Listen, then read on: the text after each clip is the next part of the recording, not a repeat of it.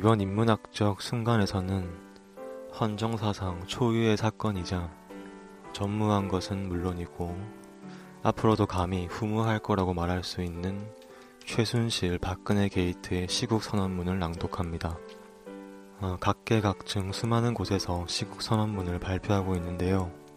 오늘은 그 중에서 대학가에서 발표되고 있는 시국 선언문 중 일부를 뽑아서 낭독하고 또 마지막에는 개인적인 첨언을 하면서 마무리하고자 합니다. 어, 원래 다음 영화에 대해서 이야기한 방송들이 미리 마련되어 있었는데 어, 최근의 우리나라의 상황이 헌정 역사상 존재한 적이 없었다고 할 만큼 가장 급박하고도 문제적인 시국을 형성하고 있기 때문에 이에 대한 아무런 반응도 없이 그냥 지나간다는 것이 전혀 인문학적 순간 혹은 인문학적 태도가 아닐 뿐더러 어, 또한 의외로 많은 분들께서 지금 발표되고 있는 시국 선언문을 처음부터 끝까지 읽어본 경험이 어, 별로 없으신 걸로 알고 있기 때문에 어, 이제 그 중에서 몇 개만이라도 어, 같이 읽고 그에 대해 공감할 수 있는 시간을 마련하고자 합니다. 어, 일단 가장 먼저 읽어볼 시국 선언문은 서울대학교 학생 시국 선언문입니다. 제목은 주권자의 이름으로 정권의 퇴진을 명한다입니다. 우리는 정령 공화국에 살아가고 있는가? 자유로운 개인의 의지를 공동의 의지로 만들어내는 것이 공화정의 근본이다. 만약 특정 개인의 의지가 만인의 의지인 것처럼 여겨진다면 그 정치체는 더 이상 공화정이 아니다. 제 아무리 대통령일지라도 헌법과 법률을 넘어 개인의 의지를 관철한다면 공화정은 허울 뿐인 것으로 전락한다. 하물며 대통령이 아닌 어두운 그늘 아래 있는 누군가가 국가를 사유화하고 있었다는 사실은 우리가 국가 권력의 칼날이 향할 곳을 통제는커녕 짐작할 수조차 없음을 의미한다. 하루아침에 온 국민이 주권자로서의 존재를 부정당한 당혹과 분노를 느꼈다. 우리는 오늘 공화정의 구성원으로 존재하고 있는가? 정부의 정책과 공권력에는 국민의 생사를 좌우할 수 있는 무게가 실려 있다. 그러므로 공화주의의 원칙이 가장 확고하게 지켜져야 하며 이를 위해 헌법으로 그 역할과 기능을 규정한다. 하지만 박근혜 정부는 임기 내내 민주공화국의 원칙을 위배했다는 질타를 받아왔다. 국민의 목소리를 듣기는커녕 정부를 비판하는 국민을 적대하고 배제하고 마침내 물대포로 농민을 죽음에 이르게 한 정부다. 그런데 이제 우리는 이름 모를 누군가가 국민의 생사를 좌우할 수도 있는 권력을 지니고 있음을 알게 되었다. 박근혜 대통령은 그 자리에 앉아 있을 자격이 없다. 10월 24일 공개된 비선 실세라 불리는 최순실의 컴퓨터에는 그녀가 국정을 농단한 증거가 고스란히 담겨 있었다. 박근혜 대통령은 연설문을 사전에 보내 첨삭 지도를 받았으며 민감한 국가안보 기밀과 인사정보까지 넘겨주었다. 한 개인이 이화여대, 대기업, 정경련, 문화체육관광부에 이어 심지어 청와대에까지 무소불위의 전횡을 저지를 수 있었던 것은 대통령의 비정상적 비호가 있었기 때문이다. 이원종 청와대 비서실장이 스스로 표현했던 것처럼 봉건 시대에도 있을 수 없는 일이 공화국을 살아가는 우리의 눈앞에 벌어졌다. 사실이 확인된 후 박근혜 대통령은 대국민 사과에서 사과는커녕 자신이 더 이상 대통령이어서는 안 된다는 사실을 입증했다. 대통령은 일부 자료들에 대한 의견을 들은 적이 있다며 사건을 축소 규정하기 바빴다. 더 이상 회피할 수 없는 과오가 드러난 시점에 대통령은 사과와 쇄신이 아니라 국민의 요구를 묵살하고 제 할 말만 하고 사라지는 길을 택했다. 진정성 부족과 불통은 박근혜 정권 초기부터 꾸준히 지적됐던 문제다. 최근 국회에서 비준 거부된 장관 임명 강행, 우병우 민정수석 사퇴 거부, 백남기 씨 사퇴 등에도 대통령은 불통으로 일관했다. 박근혜 대통령은 주권자인 국민과 소통해야 하는 그 자리에 앉아 있을 자격이 없다. 우리는 공화정의 구성원으로서 저항의 선봉에 설 것이다. 우리는 공화정의 구성원이어야 한다. 우리가 공화정의 구성원으로 살기를 포기한다면 공화정도 없다. 우리는 또한 그렇게 존재하고자 했던 선배들이 간기를 알고 있다. 우리의 선배들은 정부를 타도했고 헌정을 다시 세웠으며 공화정의 지도자 자격을 상실한 권력자를 부적절한 권좌에서 끌어내렸다. 우리는 2016년을 살아가는 우리 앞에 놓인 임무가 박근혜 정부를 퇴진시키고 민주주의를 지켜내는 것임을 또한 알고 있다. 현 시국은 전국을 평론할 지성이 아니라 전국을 바꾸어낼 지성이 될 것을 우리에게 요구한다. 우리는 4.19 혁명, 6월 항정에 앞장섰던 선배들처럼 민주주의 회복과 조국의 미래를 위해 모든 시민사회의 힘을 모아 저항의 선봉에 설 것이다. 정권은 짧지만 우리가 이끌어갈 대한민국의 미래는 길다. 민중해방의 불꽃 제58대 서울대학교 총학생회 음, 그 다음에는 연세대학교 시국선언문을 낭독해 보도록 하겠습니다. 국가의 근간이 파괴되었다. 우리는 우리의 분노와 절망의 목소리가 흐트러지지 않고 시대의 흐름이 될 수 있도록 다음을 단호히 선언한다. 대한민국 헌법 제1조 2항 대한민국의 주권은 국민에게 있고 모든 권력은 국민으로부터 나온다. 대통령은 국가의 원수로서 그 권력은 국민으로부터 나온다. 대통령은 국민의 자유와 권리를 헌법과 법률에 따라 보장하고 또한 헌법과 법률에 따라서만 제한할 수 있다. 이것은 법치주의의 근간이고 누구도 침해해서는 안 되는 불가침 원칙이다. 적어도 우리는 이 원칙을 신뢰해 왔기에 현실의 아픔에도 참을성 있게 희망의 끈을 놓지 않아 왔다. 최근 비선 실세라는 생소한 단어가 포탈 사이트를 뜨겁게 달구고 있다. 비정상의 체계로 가장 강력한 힘을 휘두르는 사람, 당혹스럽게도 비선 실세는 모든 국민의 자유와 권리를 법에 따라 수호해야 마땅한 박근혜 대통령 뒤에 숨어 있었다. 그는 재단을 통해 대기업의 거액을 요구했다는 의혹부터 대통령으로부터 연설문, 국가기밀, 외교정책, 인사정보까지 받아보며 국정에 깊숙이 관여했다는 의혹까지 받고 있다. 대통령은 국민으로부터 부여받은 권력을 독단으로 개인에게 부여하고 말았다. 국민은 분노와 참담함을 금할 수 없었다. 보이지 않는 권력은 국민의 시선으로부터 숨는다. 통제도 받지 않고 책임도 지지 않는다. 무소불위의 힘은 법 위에서 국민의 자유와 권리를 원하는 때 원하는 방식으로 제한했다. 국민은 실체조차 알지 못한 채 국민을 배척하고 배제하는 현 정권의 부당한 통치에 끊이지 않을 한탄을 이어왔다. 오늘의 대한민국은 대통령이 아닌 군주를 둔 국가란 말인가? 초유의 국기문란 국정농단 사태로 대한민국의 민주주의는 붕괴되었고 현 정권은 정당성을 잃었다. 국가의 근간이 파괴된 오늘, 그 중심에 대통령이 있었음을 온 국민이 똑똑히 확인한 오늘, 우리는 이를 시국이라 칭하지 않을 수 없다. 시국의 사태에 우리의 소임은 권력의 실체를 낱낱이 파헤치고 자유와 권리의 수호를 위하여 국가의 근간을 바로잡는 것임이 분명하다. 그렇기에 우리는 오늘 연세에서 다음을 요구한다. 하나, 국민을 기만하고 국가의 근간을 더럽힌 당사자들을 성역 없이 수사하여 진상을 철저히 규명하라. 하나, 국가의 규범을 어긴 자를 법에 따라 엄중히 처벌하라. 하나, 과정과 결과를 국민에게 숨김없이 공개하여 모든 부정을 근절하라. 박근혜 정권은 국민의 요구에 책임으로 답하라. 국민의 투표로 당선된 대통령은 주권자의 무게를 기꺼이 견뎌야 한다. 숨겨온 의혹들이 하나둘씩 밝혀지는 오늘 사건을 축소하거나 책임을 회피하는 녹화된 사과는 국민의 분노만 가중할 뿐이다. 진정으로 죄를 인정하고 국민에게 사과하라.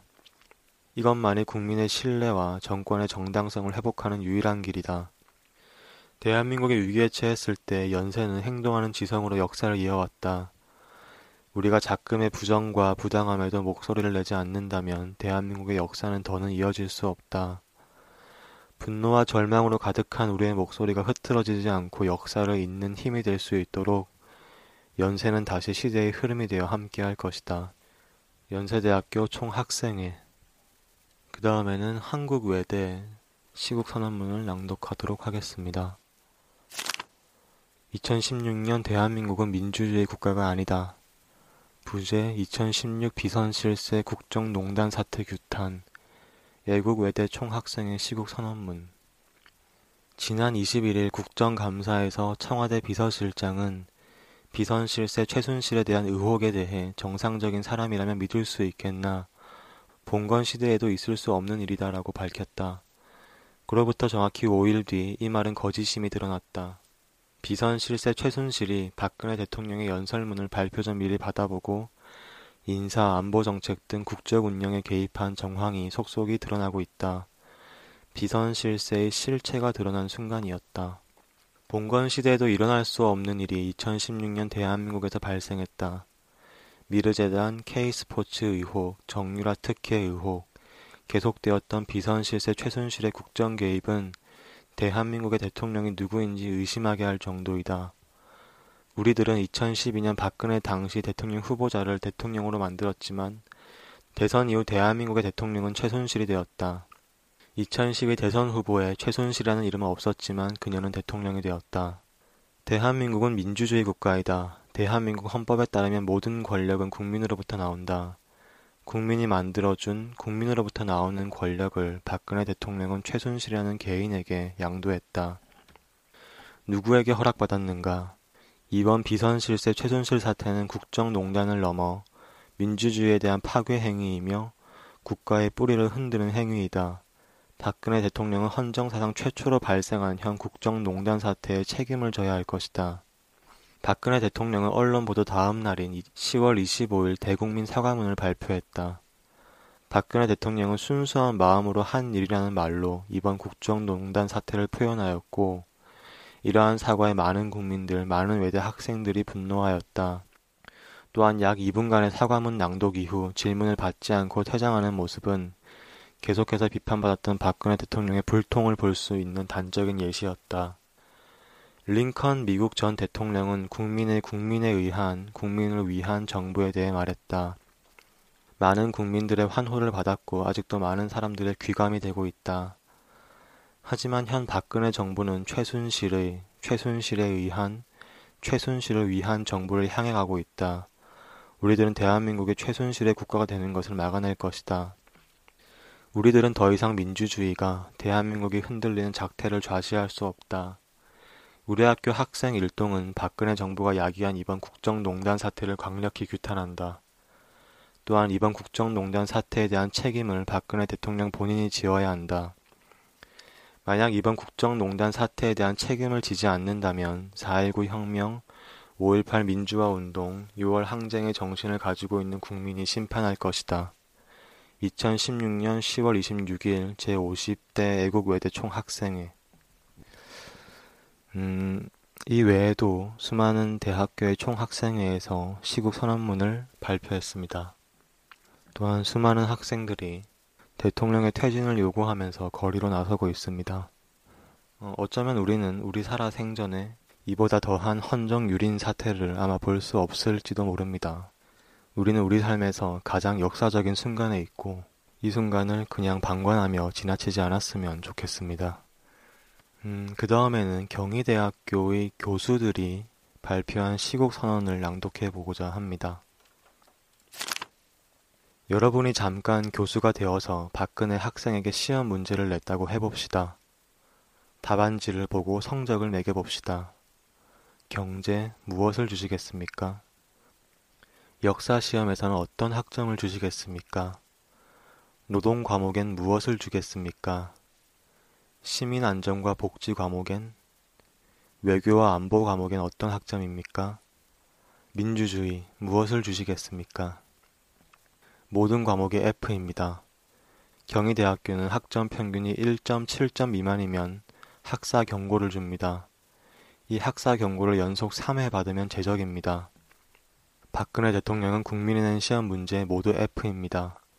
게다가 모든 과목을 커닝까지 했습니다. 박근혜 씨는 학사 경고를 4년 내내 맞았습니다.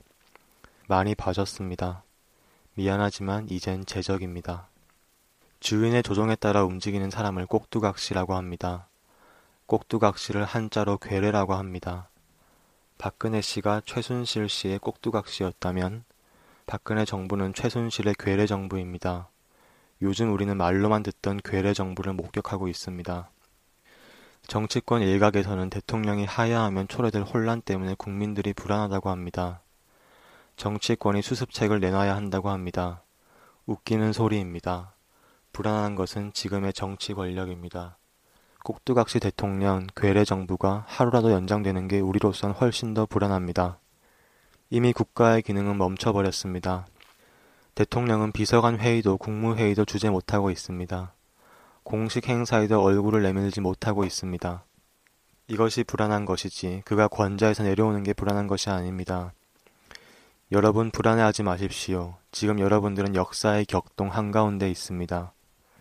풍랑 속에서는 방법이 아니라 방향이 중요합니다. 무엇이 고단한 민중의 삶을 보듬어 줄 수 있는 정치 권력인지, 어떤 길이 목없는 자들의 몫의 편에 서는 길인지 부단히 고민해서 방향을 찾아가야 하는 것이 중요합니다. 우리는 그저 선거 때 한 표 행사하고 나머지 시간은 국가 권력이 알아서 권력을 행사토록 맡겨두는 꼭두각시가 아닙니다. 우리는 살아 움직이는 생명체입니다. 괴뢰정부 이후의 민주정부, 권력자의 권력이 아니라 목없는 자들의 권력을 어떻게 확장하느냐를 고민해야 할 때입니다. 몫이 없는 자들과 어떤 관계를 맺어왔고 어떻게 맺을 것인지를 고민할 때입니다. 우리가 알게 된 것이 또 하나 있습니다. 민중이 움직이면 권력은 그제야 눈치를 본다는 것입니다.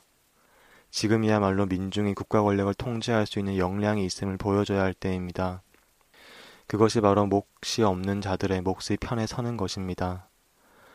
정치인이 가장 두려워하는 것은 무엇입니까? 바로 국민이 자신들의 통제 밖에 있는 것입니다. 그리고 지금은 불안해하지 말고 사건을 만들어내야 할 때입니다. 학교 밖으로 나가 박근혜 대통령을 하야시키는데 다 함께 합시다.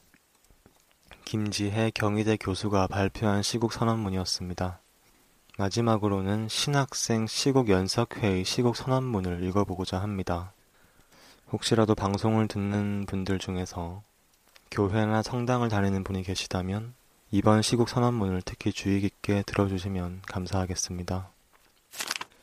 신학생 시국 연석회의 시국 선언문 너는 너의 자식들을 몰래에게 희생 제물로 바치면 안 된다. 그렇게 하는 것은 내 하느님의 이름을 더럽게 하는 일이다. 나는 주다.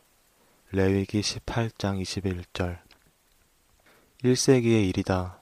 바울 일행이 빌립보에서 루디아를 만나던 그때 귀신 들려 영험한 능력으로 점을 치는 여종을 마주친 일이 있었다. 그녀는 바울의 일행을 따라오면서 큰 소리로 이 사람들은 지극히 높으신 하나님의 종들인데 여러분에게 구원의 길을 전하고 있다 하고 외쳤다. 이 일이 며칠 내내 계속 이어지자 바울은 귀찮은 나머지 그 여자에게 붙어 있던 귀신을 간단하게 쫓아내버린다. 문제는 이 다음부터 시작된다.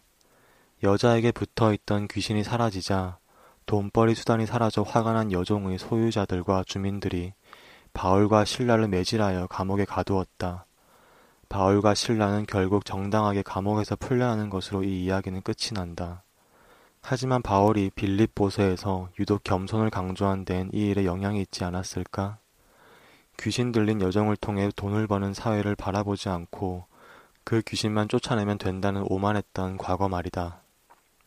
2016년의 일이다. 대한민국 국민이 선출한 헌법기관의 결정이 사실 비선 실세 최순실 씨의 의사였다는 사실이 밝혀지고 있다. 박근혜를 대의 권력으로 선출하였더니 최순실이라는 대의 권력이 국정을 농단하고 있었다. 그러나 여기에 정말 분노하는 사람을 찾기 힘든 듯하다. 특검이니 탄핵이니 하는 이야기를 하는 사람들이 그러하다. 그들은 최순실이라는 귀신만 제거하면 박근혜란 여종이 다시 제 역할을 할 것으로 생각하는 사람들이다. 그러나 우리는 알고 있다. 이 체제 자체에 귀신이 들려 있다는 사실 말이다. 국정을 농단한 최순실 씨는 대기업들로부터 수백억의 출연을 받아 자신의 재단을 세웠다고 한다. 서민 대중에겐 천문학적으로만 보이는 이 금액은 대기업들에겐 그리 어렵지 않은 기도 응답이 빠른 헌금이었다. 대기업들은 헌금의 응답으로 세제 혜택, 규제 완화와 같은 축복을 받았다. 같은 시간 어떤 국민들은 물에 빠져 죽고 어떤 국민은 물대포를 맞고 죽었다.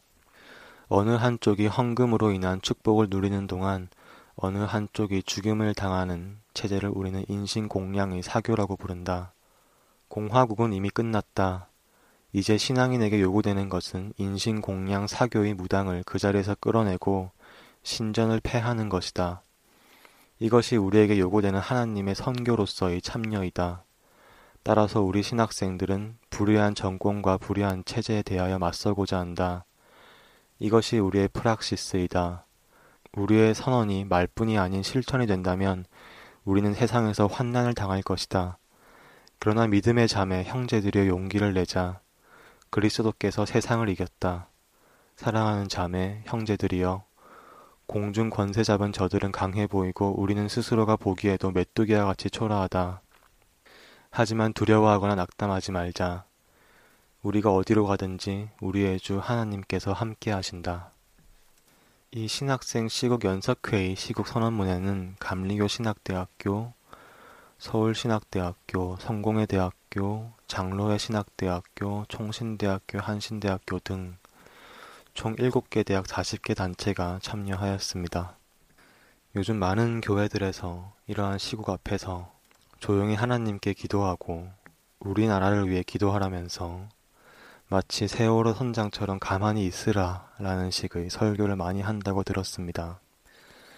심지어 죄 없는 자가 먼저 돌을 던져라 이런 설교를 한다는 목사님들도 상당히 많이 있다고 들었습니다.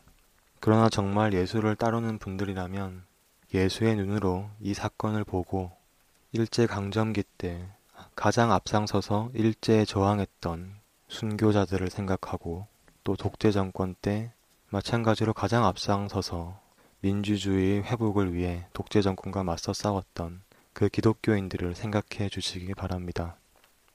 음, 지금까지 우리는 정말 수많은 부패와 수많은 문제들에도 계속해서 어, 침묵을 지켜왔습니다. TV를 틀어놓고 정치인을 욕하고 술자리에서 한탄을 하고 그러면서 다음 정권까지만 기다리자 투표를 잘 하자 아니면 어떤 다른 정치인이나 언론인들이 잘 해주겠지 음, 그렇게 하면서 대한민국을 어떻게 보면 방관해 왔습니다. 어, 저 역시 지금까지 한 번도 이번 사건에 대해서는 반드시 우리 모두 목소리를 내야 한다. 행동해야 하고 실천해야 한다. 거리로 나서야 된다라고 말했던 적이 단 한 번도 없습니다.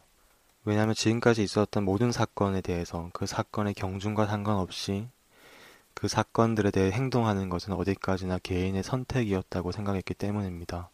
어, 그리고 그런 제 생각은 여전히 다르지 않습니다. 그러나 이번 사태에 대해서만큼은 우리 국민 모두에게 반드시 행동해야 될 의무가 있다고 생각을 합니다. 어, 이 의무는 신학생 시국 연석회의 시국 선언문에서처럼 신을 믿는 분들이라면 신이 요구하는 의무이며 동시에 대한민국 국민이라면 대한민국에 사는 한 모든 국민들이 응답해야만 하는 그런 의무라고 생각을 합니다. 우리는 지금까지 권력자들의 비리에 대해서 분노를 해왔고 또 역대 최고를 자랑하고 있는 청년 실업률과 세계에서 가장 심각한 저출산 국가로 진입하고 있는 현실, 또한 세계 최고 수준의 노인 빈곤율, 마찬가지로 날이 갈수록 심각해지고 있는 양극화 등 이 모든 대한민국의 현실에 대해 절망하고 분노해 왔습니다. 하지만 또 한편으로는 이 사태들이 조금씩 나아질 것이며 무엇보다 우리가 뽑은 우리의 정부가 그 일에 앞장서 줄 거라고 믿고 있었습니다. 그러나 우리의 정부는 우리가 상상할 수 있는 가장 악독하고 가장 믿을 수 없는 방식으로 우리 국민 전체를 배반했습니다. 이 사태에 대해서 침묵을 지키는 것은 우리 자신에 대한 배반이기도 합니다. 따라서 우리는 우리의 국가를 위해서가 아니라 우리 자신을 위해서 이번 사태 앞에서 결코 침묵을 지켜서는 안 될 것입니다. 가능한 한 모든 수단을 통해서 목소리를 내주시기 바랍니다. 우리는 우리의 대한민국과 우리 자기 자신과 또 앞으로 이 땅에 살아갈 미래의 세대를 위한 가장 중요한 순간에 있습니다. 인문학적 순간의 정지우였습니다.